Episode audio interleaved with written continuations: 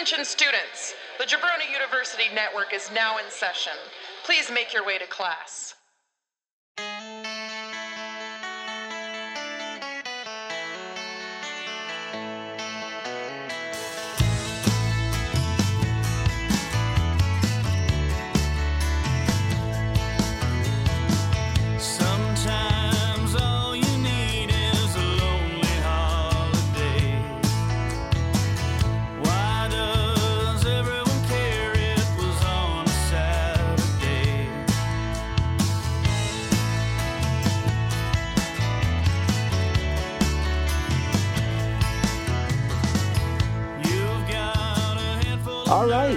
Our guest this week uh, is a name you're all very familiar with, uh, but more so with his uh, his impressive resume of bands. Uh, Cross My Heart, Liars Academy, Dead Red Sea. This guy has uh, this guy has been a, a staple in uh, in all of our col- our record collections in emo and post hardcore, and I'm really glad that uh, he re- he surfaced on Instagram so I could run him down and get him on here to talk to us. Ladies and gentlemen, please welcome Ryan Shelkett to Why Did We Ever Meet? Ryan, how are you? I'm good. Nice to meet you, Wes. Yes, good to have you on, man. Um, first things first, I didn't even mention it to you uh, until I saw that you had a, an Orioles hat on, but I'm a like lifelong Orioles fan. Oh yeah. Yeah. Where, Uh, where are you? Did you grow up in Maryland? No, see, I'm from I'm from Ohio. I'm from the Toledo area. Okay. but my aunt and uncle lived in DC. So we would go to DC and the Orioles yeah, that was that was the team and it was cheap tickets so you know I got to see Cal Ripken and Eddie Murray and those guys play and Yeah. and then a guy from this area Chris Hoiles ended up playing for the Orioles so there was kind of the local connection so became a yeah lifelong fan so well, you know, you, you got to support when you, when you're in Baltimore. You, you have to support. So That's right. So, um, what what's been going on? Uh, how's life? What I mean, we we all know you as this uh, the, this guy from these incredible bands that we all loved. Uh, but you, you know, cross my like I said in the intro, cross my heart popped up on Instagram, and I became aware of it because uh, Matt Traxler from Brandtson and Steadfast Records had posted about it, and I was like, "Oh shit, these guys are these guys are back around." So, what what happened? How how did this all come to be? You're, you've popped back up. Well, you know, I've done a really good job at being completely invisible and, you know, deliberately just disappearing for the most part over the past several years. Mhm. But, you know, I, I think that um, I talked to some of the the guys in the band, and uh, you know, there there's some stuff happening that will be you know some announcements soon. Just just some cool stuff that's that's kind of happening that um, we didn't expect and we're pretty excited about. So we really decided to just you know all right i guess we got to step back out a little bit and um, you know make sure that people still remember us Yeah, for sure. And I I guess to kind of start with that. Um, so for me, and I know a lot of a lot of other fans and people that listen to the interviews that we have on the podcast, uh, cross my heart is the tipping point. Uh, kind of the jumping off point for us in terms of of your bands. Uh, you guys, it was at that time when if a label put something out, you bought it. If you liked Mhm. that label, you bought it. And uh, with Deep Elm, Deep Elm, you're you guys are a part of that massive boom with that label. And I remember, uh, I believe you guys were on a maybe one of the Emo Diaries comps. And I, yeah I think that's where, for me, I heard you and went, okay, yeah, this is right in my right in my wheelhouse. so, how does that all start for you guys? Where, what is the beginning of Cross My Heart uh, and leading up to Deep Elm? Well, you know, Cross My Heart came out of the ashes of my previous band that I had, I had uh, worked with for about five years, Mhm. and that band was called Blank. Okay, And- yeah, That band, um, you know, we started in 1992 and put out a bunch of of material, a bunch of you know records and CDs and all that stuff Mhm. did a bunch of touring, um, but nothing. The band never really kind of broke through, Okay. and um, you know, after five years, we we uh, the last record we did. Um, we ended on a high, very high note, and decided to call it call it a day. And then, soon as as soon as we ended, uh, everybody cared. I, sw- I I I mean, as soon as that we were, you know, out the door, the band was over.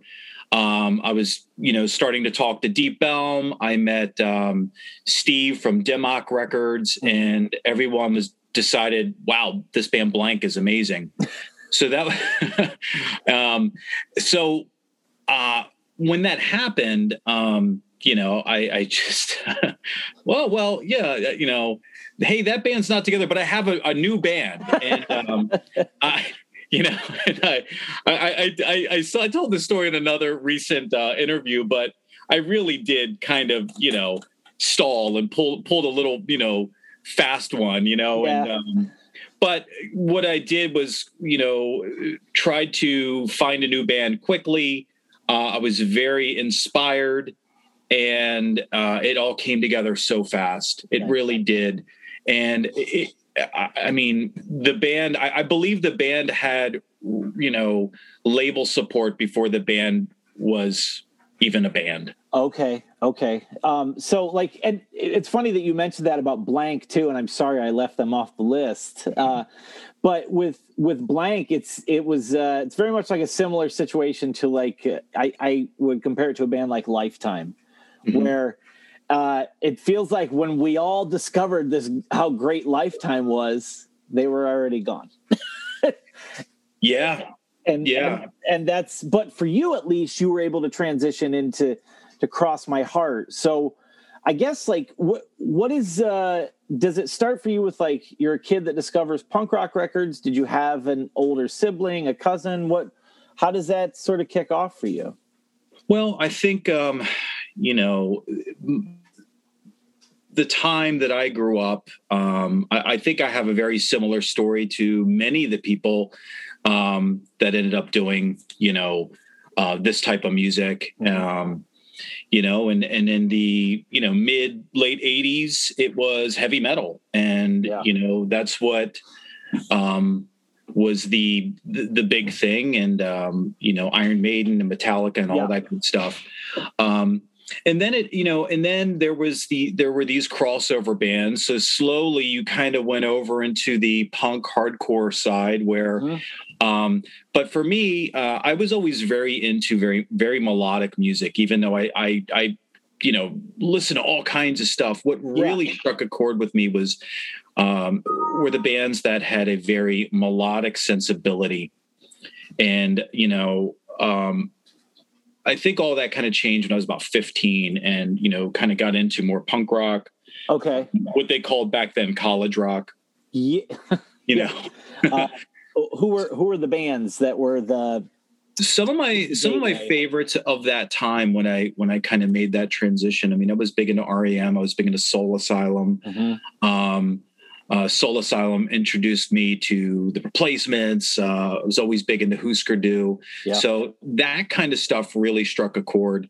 Um, but I mean, you know, we were my buddies. I mean, we all, you know, were skaters, and we we just listened to all kinds of stuff from the Right. from the Descendents to, you know, Nirvana before Nevermind. You know, I mean, we were we were listening to a lot of cool stuff, and it was a it was a really neat time because um, a lot of that music was it didn't really have that kind of um, Pepsi brand, you know, genre Sure, name yet sure none of it really did. There, you know, it was pre grunge, pre pre emo as a you know um, a marketing yes thing. yeah So it, it was just it was just cool underground music, and Right. and maybe you liked your music heavy or you liked it, you know, um, fast punk rock fast or you know. Um, with with political lyrics or goofy or industrial or whatever, but it was all all those kids hung out together because it was um, you know there wasn't a whole lot of people no to, And- to find like that you know Yeah, and you you did mention too. It's funny that that name keeps coming up uh, REM. That that's the band that seems to be a connect the connective tissue for for so many bands that came from your era. Uh, you know, I've talked to guys from, you know, like Air Type Eleven and Seisha and Game Face and and Garrison and all these bands, and they've all kind of said the same thing. It's always REM Yeah. and, and Jane's Addiction are are big pieces of that puzzle. Uh, and it, it, you meant you also mentioned Husker Du, and I feel like that's a name in this that gets left off a lot because you can absolutely trace back these emo and post hardcore roots Oh, straight yeah. back to Husker Du. Husker Du was, which, you know, I, I felt that you know everybody did talk about them, but I, I don't know. I, I feel like you know Bob Mould is still very active and writing mm-hmm. amazing, putting out. I mean, like a- an Oh, amazing new incredible. record a year. I love it. And uh, that get you know, and I'm glad that that's getting you know attention and people are are engaged with that. But um, I don't feel like I hear that the Husker Du thrown around that much, like you said. And Right. um, but you know, there are some songs that I mean are, are probably some of the most emotional hardcore songs I've ever heard. You- you know, Absolutely, yeah. chartered trips and New Day Rising. I mean, you Mhm. can't you can't compete with that. No, So um, yeah, they were they were a really um, you know big band. Uh, you know, but uh, you know uh, we were into you know stuff you know into Jawbreaker and and Sam I Am and Yeah. a lot of East Bay stuff. A lot of you know DC was a huge influence, being from you know the suburbs of Baltimore. I was right kind of in between Baltimore and DC. Went to DC to, to see a lot of shows sure. um, you know, saw Fugazi tons of times, Jawbox, a lot of those really great bands. Yeah. Um, so all of that was kind of, you know, part of the the ingredients um, for the influence of of you know what we were listening to and what we Yeah. ultimately decided to kind of, you know, what kind of music we wanted to play ourselves. Right. And when uh and you know and, and kind of and taking us back into cross my heart there's something uh, something that stuck out with you guys in comparison to some of your label mates i think there, there were a couple bands that really uh, for me personally what strikes a chord for me is i just tend i tend to fall right into that guitar heavy post hardcore stuff Mhm. so I was a big fan of. I'm, I'm obviously still am a big fan of bands like Handsome and Quicksand. Texas is the reason. That sort of uh, Far was another good example. Mhm. That Cross My Heart and Star Market were two bands that when that Deep Elm boom was happening, your band was your band right away stuck out because that's just the f- side one track one on that that first record the those loud quiet dynamics were just right in my sweet spot and you, you it just like you had the perfect guitar tone and it everything was like firing on all cylinders for for that Well, that, that's awesome. Um, you know, I think the, the the the dynamics we we definitely did want to to test our limits with with playing delicate music. Yeah. You know, we we really wanted to have you know the the music and the lyrics and the way it was delivered you know the, it was while it all happened very fast i Yeah. think like it it was done with an intention i mean it it didn't you know i see the way that it came out i i look back 20 some years after and Mm. you know i try to remember when when we wrote certain things and how how it was uh, approached but you know it's um it feels like nothing really felt forced everything with that band it just feels so natural and it, what happened was supposed to happen right, right and um, sure and and I think that's and honestly, I, I was surprised because I gave some of the songs a listen recently, and I was surprised how much I liked it. I thought I, I thought I hated everything I'd ever done. I, I pretty much just just walked away from Yeah, it and, yeah. and and thought, you know, that was fun, but uh, you know, everything I did was was not very good. But you know, going back with a with a new perspective and you know, uh, new ears, um, yeah you know, it, it, it, I was like, wow, you know, th- this actually sounds pretty good. And, um, and and I think these songs hold up, and they they still have the right, you know, um, weight to them. Sure. And it, I think too, I, I think there's that, you need that time to get past that very intense part in your life Mhm. and then kind of set forth on the next part of of life's journey before you can go back and really appreciate the things you've made so many years ago because you're hearing them with such experienced ears now it has to be i mean it has to feel kind of like a good memory to think on it now rather than five years after the fact some of those wounds might still be there and Yeah, no, absolutely. And you know w- what I was, for the most part, what impressed me the most was how mature um, the approach to the songwriting was, even even then at a young age. Sure. And, and I can't say that about everything I've done, but I think I think for the most part, you know, most of that's that cross my heart stuff uh, still sounds pretty good to me. So Yeah, I absolutely. I think I think you can hear it in I think it's that style that you guys were a part of is something that you can still find when you you see these bands that are these new bands popping up that tap into the post hardcore sound and that emo sound that you know we we called emo I guess mhm. it it I feel like it's still there that those those old dynamics are still around and they're still intricate parts of the music. They're they're vital to it. That loud quiet dynamic never goes away. It there's emotional range that comes with it. Yeah, yeah, for sure. And you know, you mentioned uh, Star Market. I, you Yeah. know, I, I've decided that um, even though I, I I've never met any of those Star Market guys. Yeah. um, and you know, I, I toured with Planes and Brandtson and Appleseed Yeah. Cast and did a bunch of shows at Camber. And I love all of those guys, but. Yep.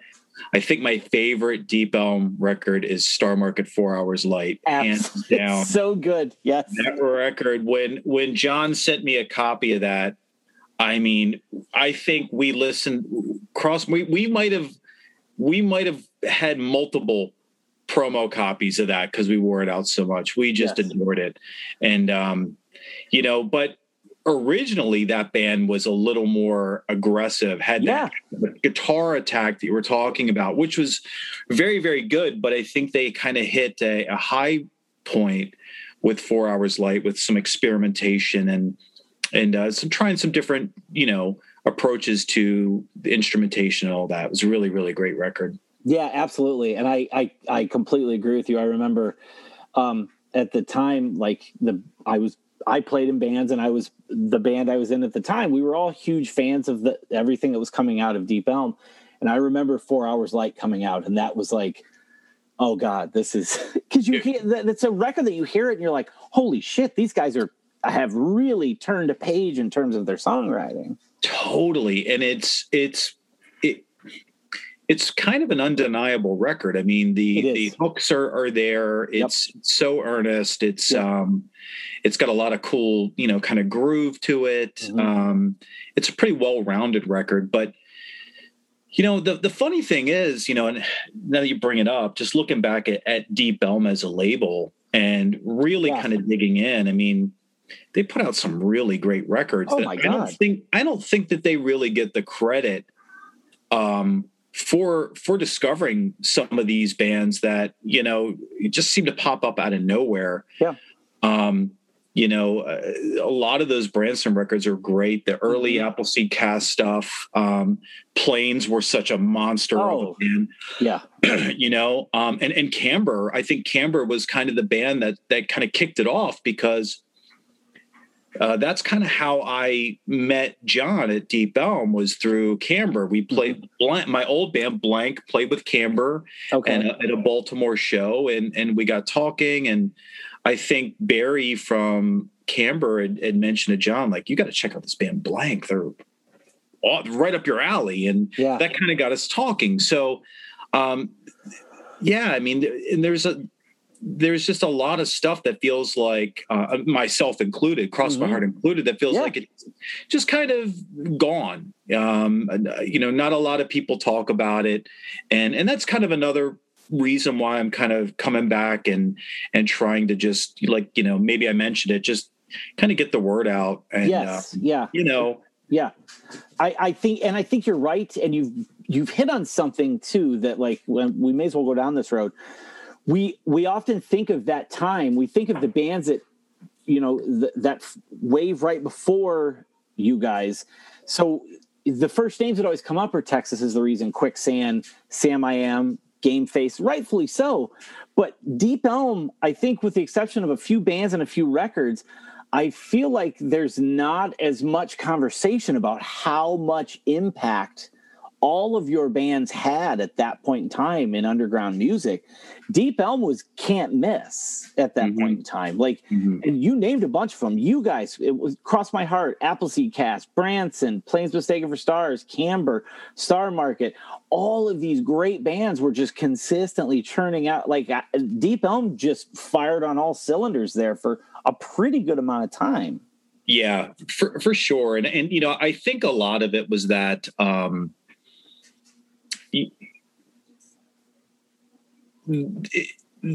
they're they're embracing um of the word emo, I think kind of stalled a lot of that momentum. Um I mean there was they did have a big impact, but I think there were some, you know, people that just were turned off by their willingness to, you know, hey, here's a, you know, Pepsi what it is. emo. We're just Yeah. gonna, yeah, we're just gonna brand this thing, and you know, however you feel about that from from from a legitimate marketing uh, perspective, it, it was it was awesome. It worked Yes. it, it, it really worked Yeah. um but you know it's i think some of those bands are it's easy to dismiss because of that association and i think uh, you know and, and, and these conversations keep coming up about just the the the, the word Mhm. for that genre of music and the i guess it's a very controversial still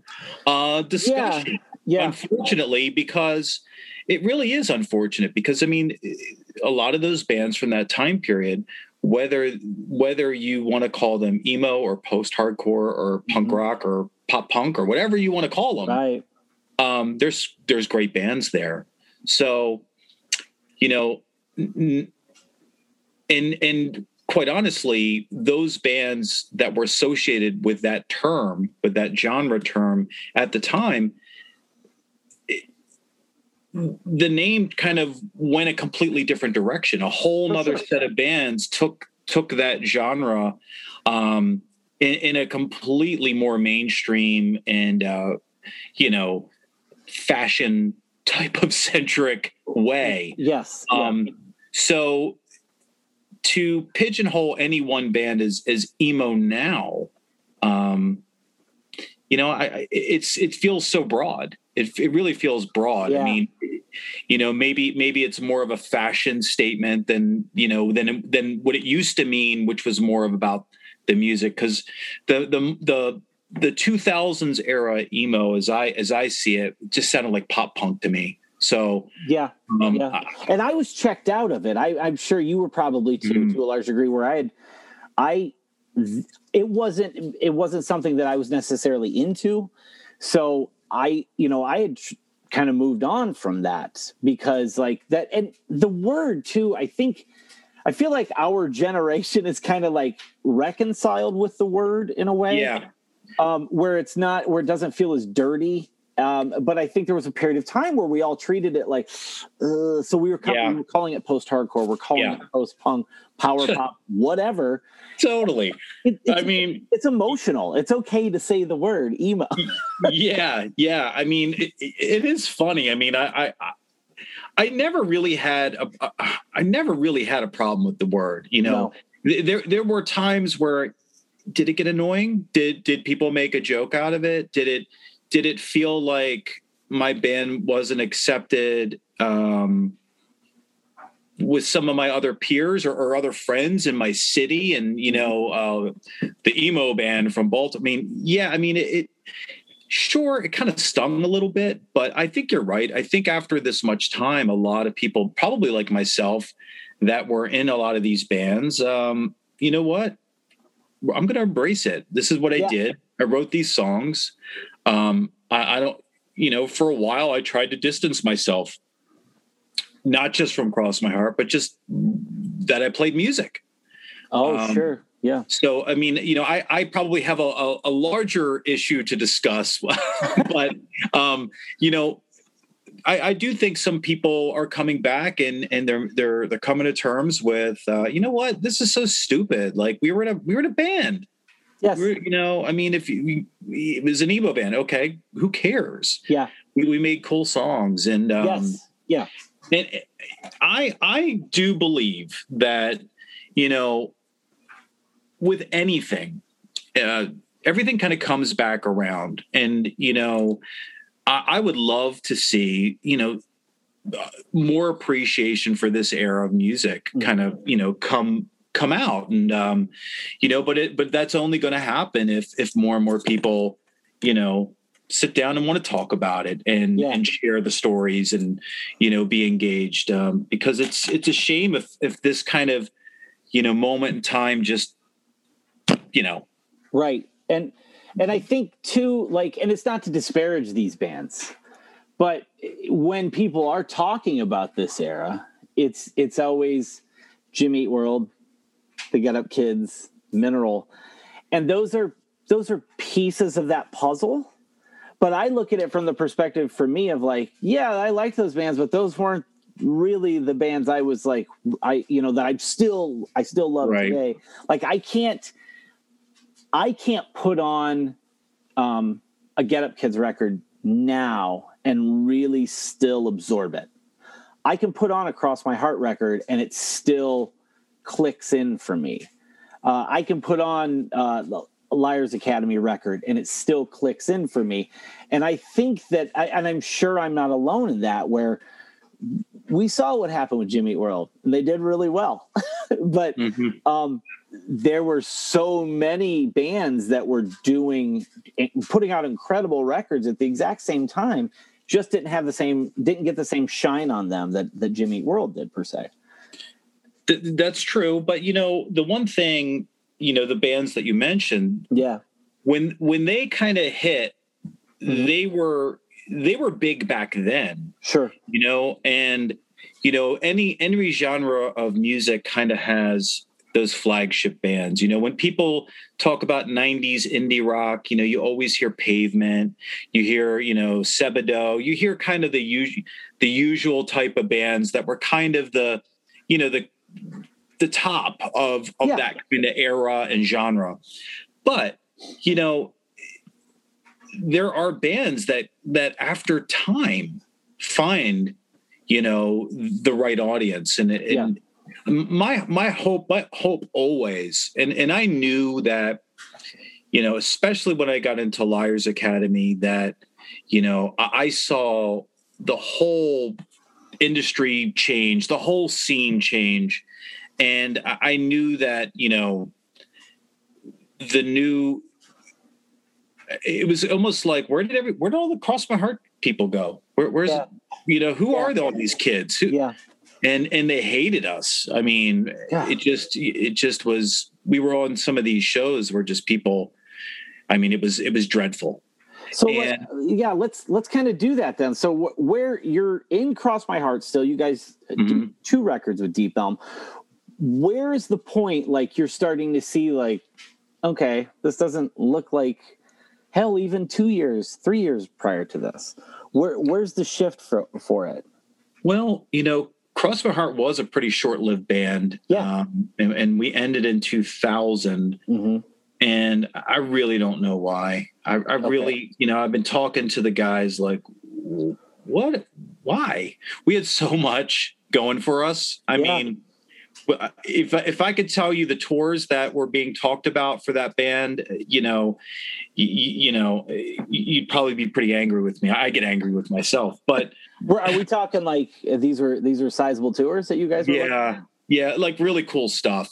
And um, you know, just I think though at that point being kind of we knew what crossed my heart was. We knew that like it was such a defined sound for a band Okay, yeah. that we Yep. were kind of boxed in and i knew that you know for me and f- to kind of get through what I was going through, I just needed to kind of break through, do something new, do something very not very but but different. And i wanted to you know just kind of go a different way. So you know a couple of us split off started liars academy and um you know and, and it was in the beginning was great. Um Yeah. it, it transitioned very well. It was Yeah. it was super exciting.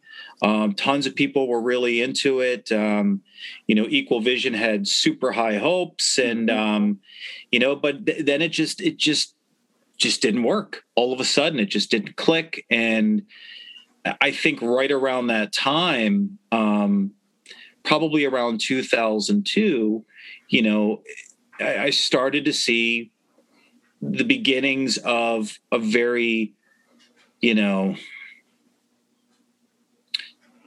uh of an industry that had bands that seemed to be way more um aspirational and and making it in the biz Sure. than what I had come from, which was a way of life and playing music for the sake of the art of it. Um, Mhm. I mean, I don't think any of us ever really expected that we were going to, you know, uh, make a living off of it. Uh, I mean, sure, we talked about it. It'd be Yeah. great, wouldn't it? I mean, would that be cool? So you didn't have to go back to your job after tour and you're broke Right. all the time and Right. you know you're moving from apartment to apartment it seems like every under every you know every year and Mhm. you know you just kind of led this very you know um unstable type of life but um i think yeah right around that time it definitely started to you know just just be it just evolve became Mhm. bigger um you know everything became about you know the package tours and you know the just it just because the business just just came in Yeah. and and, and and not also right around that time i mean you know the the ipod happened and Yep. digital downloads. So, you know, the music industry definitely changed. It was going through this kind of, you know, uh, growing pains and, you know, emo definitely had changed with it. And, Right. and what I think wasn't really the best, you know, way. I, I really, you know, saw it um, become even a more watered down version of of what I was doing, you know. Right, so right. and it, that you you bring up a good point too because it the when the music industry came in, that's where I, you see a shift where it goes from these these I remember going to shows where there's 75 80 people but everyone there knew every fucking word to every song by all three bands mhm. because it was our world and these were our bands and this was our soundtrack.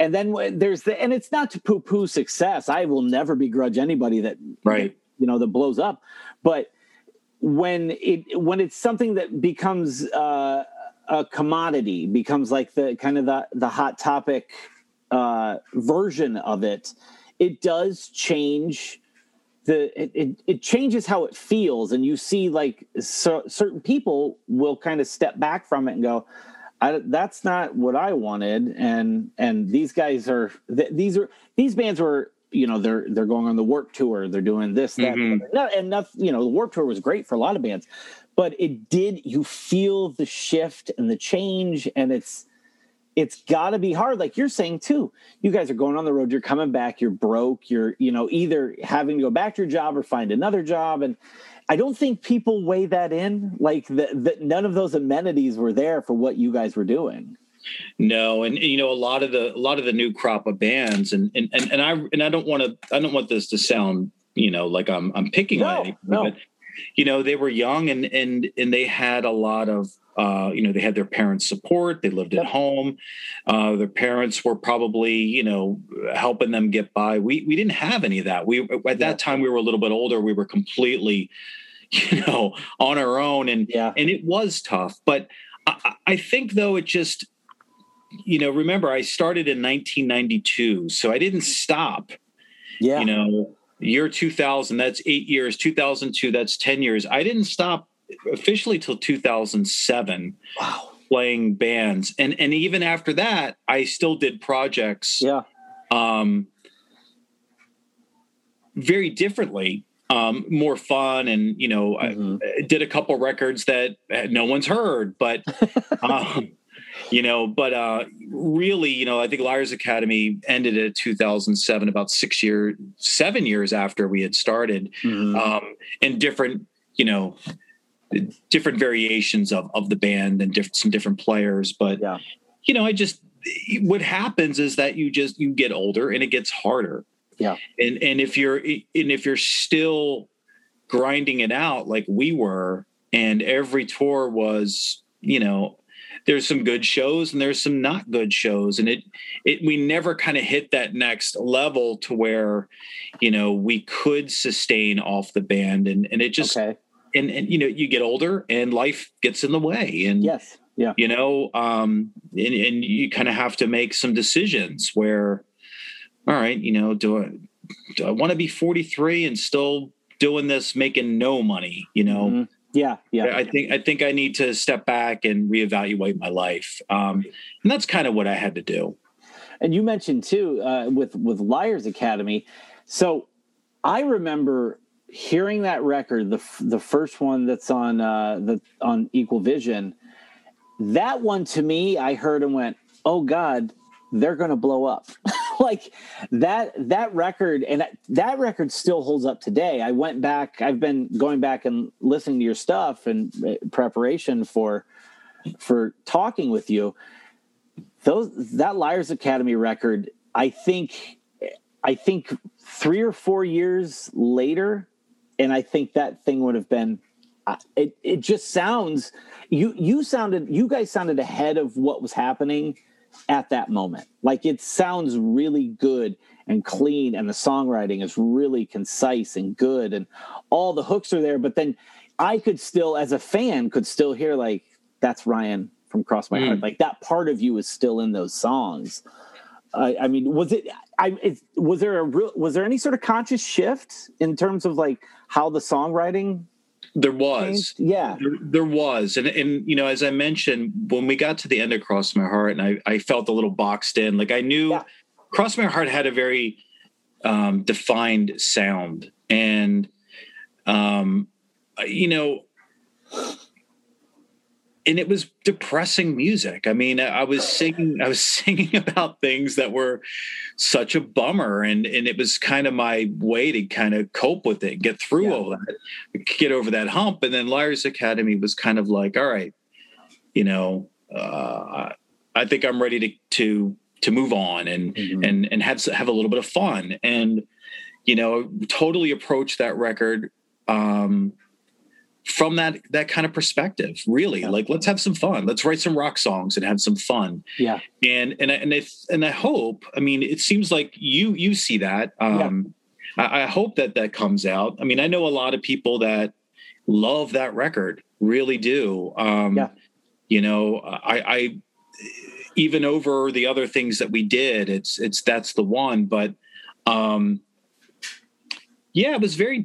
I mean, it was a different turn for sure. yeah, Um, yeah. and, and and when we when we kind of put that band together, uh, you know, again, like, you know, just luck happened, and you know, we we kind of fell into the Equal Vision thing, and um, it was very exciting at that time, and and then but then quickly became unexciting, um, as as it just felt, you know, look, Equal Vision, just like any business, they've got to make money, and Yeah. there was a lot of pressure to sell a lot sell records. And that pressure was was felt very real.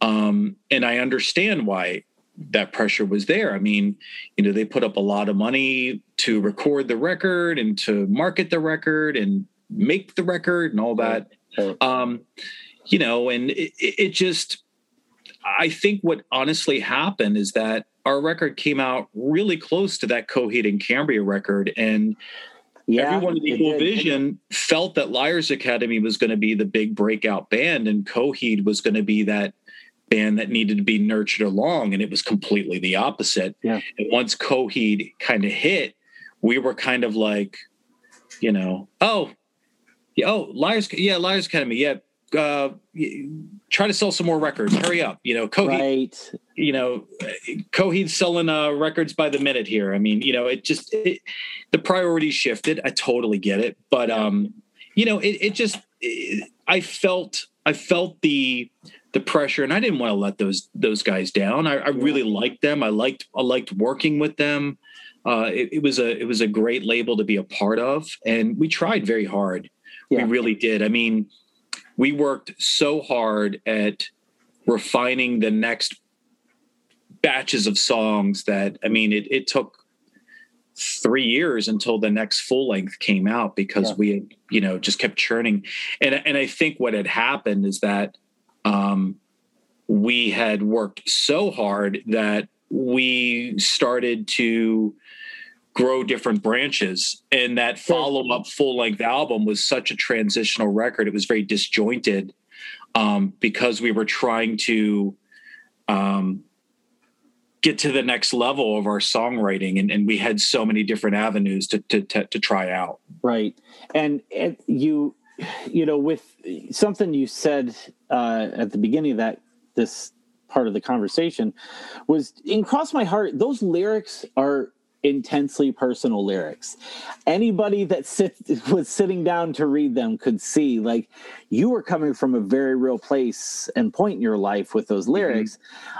It, it that will take a toll because you're you know you're a raw nerve when you're writing it and then you're playing it Mhm. over and over and over you again. relive it every night and- Yes, and I mean it, it and I again I don't want to sound like I'm complaining, but I mean it did get to the point where I mean people wanted to talk to me about it. Like when you when you Yeah. wrote this, you know, what did you mean? You know, and uh it, it it was awesome, but it it it definitely did take the toll and Yeah. I needed to move on, you Yeah. know, plain and simple. Um now that time is there's a big gap of time. I mean, the I listen to those songs like a fan.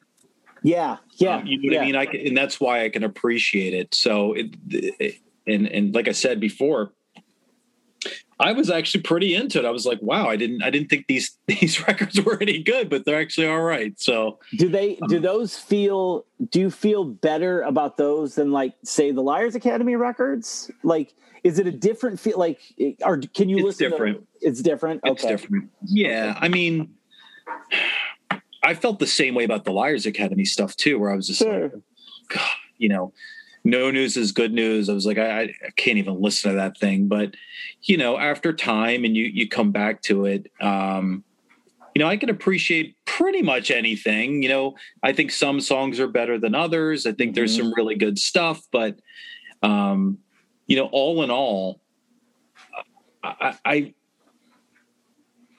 I feel like I have made the choice to accept, you know, what I've done Yeah. in music and embrace it and and be happy with it because that was me 22 years ago 23 years ago 25 years ago you know 17 years ago whatever it is different points in my life and that's some of those songs really reflected who I was what I was thinking what I what I wanted back then and Mhm. you know um and i think that's really cool. And and i think any of us who have done music over a good span of time can go back and and and see that and appreciate it and um you know hopefully appreciate it. But Yeah. Sure. you know, recognize that that is a part of what uh you know made me who i am now. So um yeah it's cool man. And i'm glad that there there are still a few people out there that do uh you know care it's it's really awesome Yeah. The uh the you there was something that and I feel like this is a very distinctly Baltimore thing I'm gonna say to you. But the Liars Academy's the the uh Evan Tanner played drums, correct? yes Was didn't he play drums for the Hidden Hand, one of Yes. Wino, Wino's bands? Yeah. Yeah. So when I think of Baltimore, my brain instantly goes to that heavier doom stuff. Yes, Because it is you're, you're right to do that. of- okay, it's, it's, it's the home of, of American Doom, as far as I'm concerned. Um, so, knowing that all of that stuff existed, like Wino being from there, guys like Mhm. Dave Sherman and and and Pentagram, um, what, where, like, what was the scene like that you guys were coming out of in Baltimore with with uh, with Cross My Heart and Blank and Liars Academy? Like, was it a mishmash scene or? Yeah. was it like hey these are like the punk and and indie bands and then these are the doom and death bands Well, back in the '90s, yeah um, it was definitely a mishmash scene. You know, I mean, um, there wasn't. We didn't have the luxury of having, you know, um,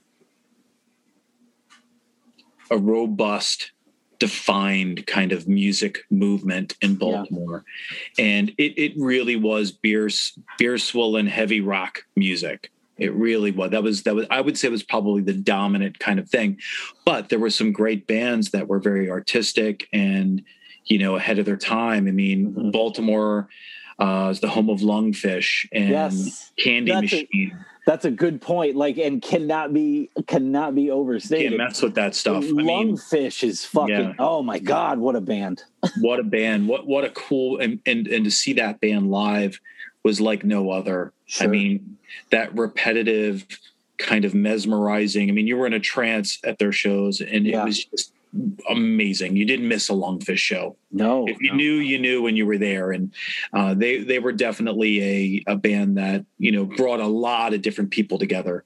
Yeah. Um, but yeah, I mean, it was it was definitely like that, uh, you know. And, and I always felt that Baltimore kind of lived in the shadow of of, of DC and the DC scene. Yep. But but never really, you know, tried to mimic it. It was such Baltimore was so different. yeah Baltimore was was very art. There was a lot of arty, weird, silly bands, Mm-hmm. and there was a lot of, like I said, you know, heavy beer rock, you know, Yeah, yeah, noise yeah. rock, stuff like that.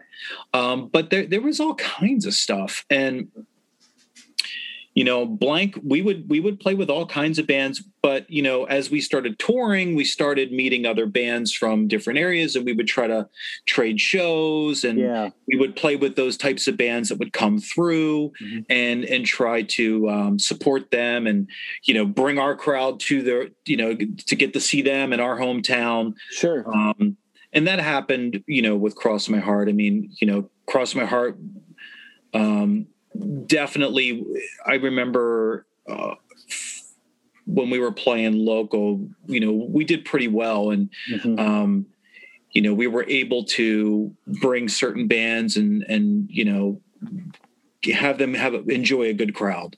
yeah know? yeah it, you were they were when they're coming in from out of town you guys were you guys had a good enough fan base a shared fan base with that Mhm. band that Right. you knew that the turnout was going to be good Totally. I, I do think too with with Baltimore, like there is a spirit in Baltimore that doesn't you're not going to find in every city.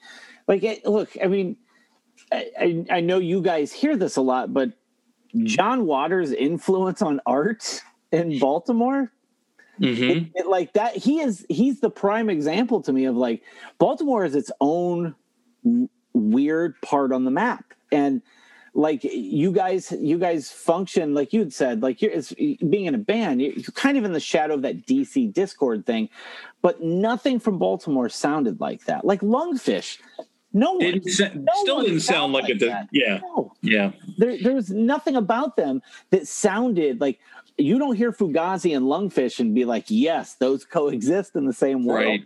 vastly Right. different No, you, you're you're you're definitely right. I mean, but you know, um, a lot of a lot of the bands kind of came out of the you know Maryland Institute College of Art, and there's, Sure. there's lots of different schools around there. So you had you definitely Baltimore. You definitely had a lot of um, you know people that had kind of moved there for school Mhm. um, that were from different areas of the country um, that stayed because Yeah. it was such a, an interesting, cool place. I mean, the amount of just neat places to go see shows Mhm. um you know whether it be some you know warehouse or a small club um just all kinds of stuff going on and Right.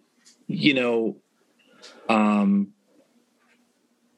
I, I the, the the fact the the John Waters comment that you had I mean definitely I mean there's a lot of pride for for you know Yeah. the John Waters in Baltimore and, Yeah, and yeah. um, you know, but you know that that take on you know some of the humorous things that that Sure. he produced and just kind of outrageous stuff. Uh, definitely, there was definitely an influence to some of those bands for Yeah. sure. yeah.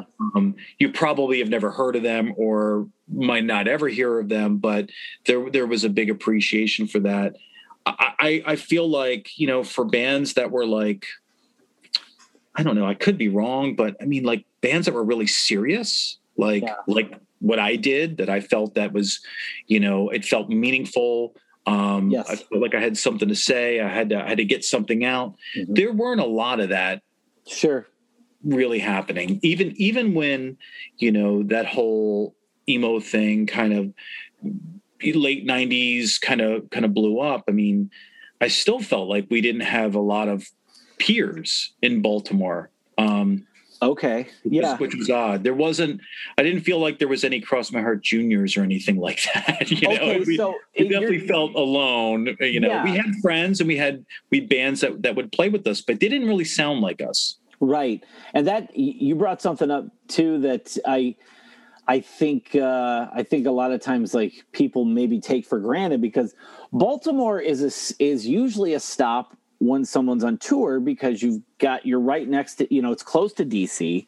It is at Baltimore. Baltimore's a big enough market where it is a it's a, a commercially viable enough spot to to take a tour to. Mm-hmm. Mm-hmm. But when I think of Baltimore in terms of like the music I like, there you guys are kind of the only band that really sticks out. You, now you mentioned Lungfish, that's another, you know, that's a but I Mhm. that's a Huge. separate thing unto itself. But you're right, there aren't, you know, in comparison to like uh I had Joseph Grillo from Garrison on, and he had mentioned, I want to say he had mentioned like the bands like the Taking Back Sundays that had were coming in behind them Mhm. that became Mhm. massive. I can't think of anything like that from Baltimore. Like I, I Well, there, there, you'd be surprised. There, there are some, some, some big, big bands that have come out of Baltimore that um, you might not even know. I mean, uh, you know, I, I would say, you know, uh, Beach House or Future Islands, okay, yeah, yeah, and, and I think there's like some pop punk band called All Time Low that are like massive. are they from I think Baltimore? they're, I, I think they're Maryland for sure. Okay, um, okay, I don't know if they're Baltimore or what. I, I, I, know don't the know name guys. for sure. Yeah, but Yeah. yeah, there, there there are some bigger artists for sure. Um, but for that kind of '90s, 2000, you know, Right. underground indie rock, I, yeah, there really aren't a whole lot of breakout bands. Um, you know, uh, you might have heard of Moss Icon being from that Maryland area, one Yep. of the early emo bands, and Yeah. the stuff that that guitarist Tonie Joy has done has been, uh, you know, quite an inspiration. Um, but even so, I mean, there, yeah, I mean, it's hard for me to think of of these bands that you know outside of of Lungfish that have really kind of resonated, Yeah. um, or, or or or really embraced Baltimore. right. You know, and it- I think a lot of the bands maybe maybe started in Baltimore, but they don't really embrace. the Sure. city. and there's that like and if it like just those names the the the names we're listing like lungfish and moss icon such distinct sounding bands such mm-hmm. singularly and cross my heart is a singularly distinct sounding band that came from baltimore in the midst of this scene in, in the midst of this music boom with with the deep elm bands or even even labels like jade tree or crank like mm-hmm. because all those labels are happening at the same time. Yeah. you i mean you guys were were the the standouts were like yeah we're from baltimore in terms of that emo post hardcore sound Yeah, we definitely we definitely took pride in that we're Yeah. from Baltimore, um, knowing that there really wasn't many other people saying we're from Baltimore. Yeah. But um, yeah, I mean, uh, you know, we'll see. We'll see what uh, what comes out of Baltimore in the future. You know, Yeah, Uh, hopefully- yeah. Hopefully, there will be some more um, exciting or organic, real Baltimore type bands that just kind of Yeah. you know come out and make a mark. So so after all that time, you start in '92, and you really don't kind of come up for air till 2007. Really, I Mhm. mean, you're just you went from one band right into another. in every band yeah it, it bled into the next Yeah, seriously yeah, it's all overlap for you, right? It, it's Yeah. just one into the it next. didn't it didn't stop it was completely go go go i'm completely driven grinding it out Yeah, yeah i mean it was um 15 years of of doing it without any real measurement of financial you know gain success or Yep.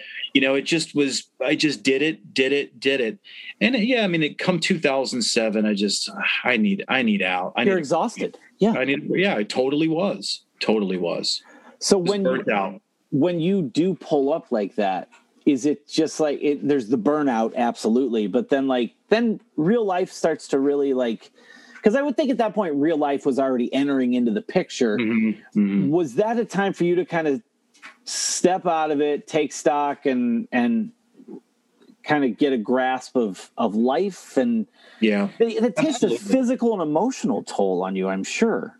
Yeah, I mean, you well, at the time, you know, it's it, it felt like I'm just I'm just taking a break. I'm taking a well-deserved break. Yeah. And then what happens is that when you kind of enter into the real world, Right.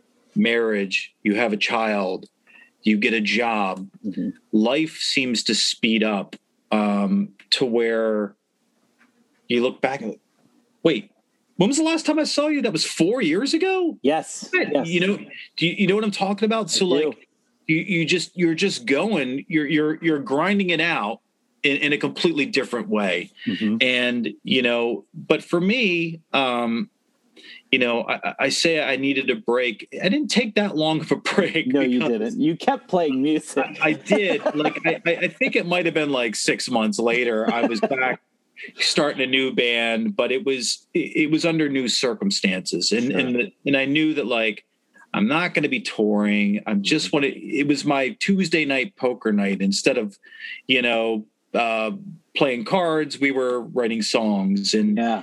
And that was fun and you know did that for a few years and then kind of had to take another break um and then and then i think it was probably 2015 it kind of hit me and i like had to write a bunch of songs and recorded them and then the next summer another batch of songs i had to record and then i took another 3 year break Yeah. and then you know this past year i, I realized it's like I, I started this solo record that i recorded three years ago and i got three only got to do three songs three vocals and i'm done so I, I called up you know the guy that was recording it and uh, you know it was in august during covid and went in there and finished it and i'm so happy it, it sounds awesome and you know i really uh, i'm i'm trying to figure out the plans on how to get it released so Yeah. Know, finally hopefully something new will be coming out uh, and released into the universe uh, sooner than later That's great. That's great to hear. Um, so, looking back on all this, what is? I mean, that's a long time to play music. It's a, it's like to just like it, it almost to like a punishing level, just rolling from one band into the next. Um, Yeah. You can look back now as you know somebody who's you know has a you- you're a father. You, you've got you you've got a different view on life now than you had in that you know 2000 but what what do you look back what are you the most proud of that you've taken from all of this time and and playing being in rock and roll for that long Not, some people don't survive that long in rock and roll Well, w- what I'm amazed about is that, you know, 1992, that was the year I graduated high school. Yeah. So I graduated high school, and three months later was in a studio recording our first batch of music and put out. At the time, it was a cassette. We put out Yeah, our yeah. first, you know, um, piece of music, and you know, I didn't go to school. Mhm. Um, I think 1993 we put out like our first record, and then 94 was my first tour. So I was on the road constantly Wow. at that point, and you know, um, during all that time, it was just bouncing around from odd job to odd job in between tours. You know, everything was for the music. There was I won't be tied down to any serious type of job. I got to have flexibility. Blah blah blah. Then coming out of it all, and it's like, okay, I'm. Uh, I need a break. I need to get into the real world. It, Mhm. I, I'm amazed at where I landed and and what I'm up to now, and it's it's very very exciting. And I think that's the fact that I survived all of that and um, was able to find something else I'm completely passionate about and excited Yes. about is probably, you know, um, something I'm I'm very very proud of that I was Okay. able to to find something else. Um, yeah, I mean, in terms of if I look back at at any one piece of music or anything, um, you know, I, I still I will say, and, and I've said it before, the the last blank album is is still one of my personal favorite things I've done. So That's cool. you know, definitely try to check that one out. If Yeah. Band Across My Heart, that stuff's pretty cool.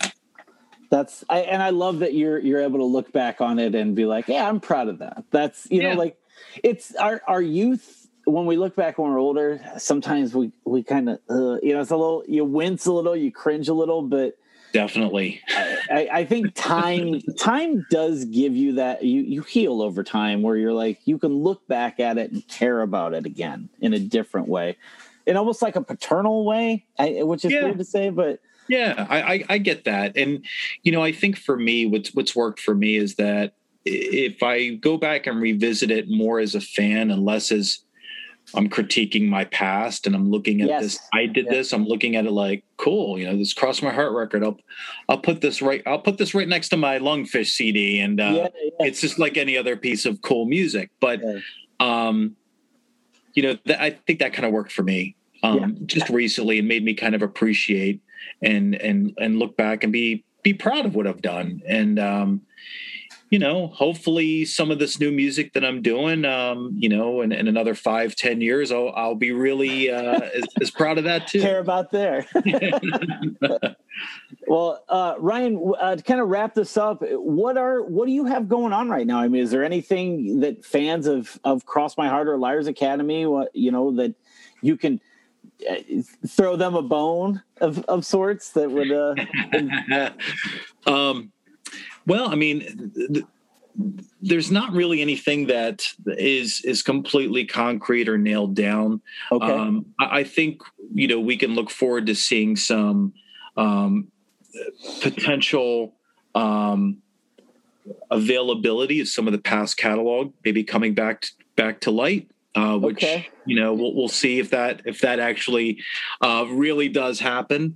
Um, I hope that we'll see some new music. As I mentioned, I, I did do uh, a, a full new record that Yeah. sounds awesome. Very very excited about that.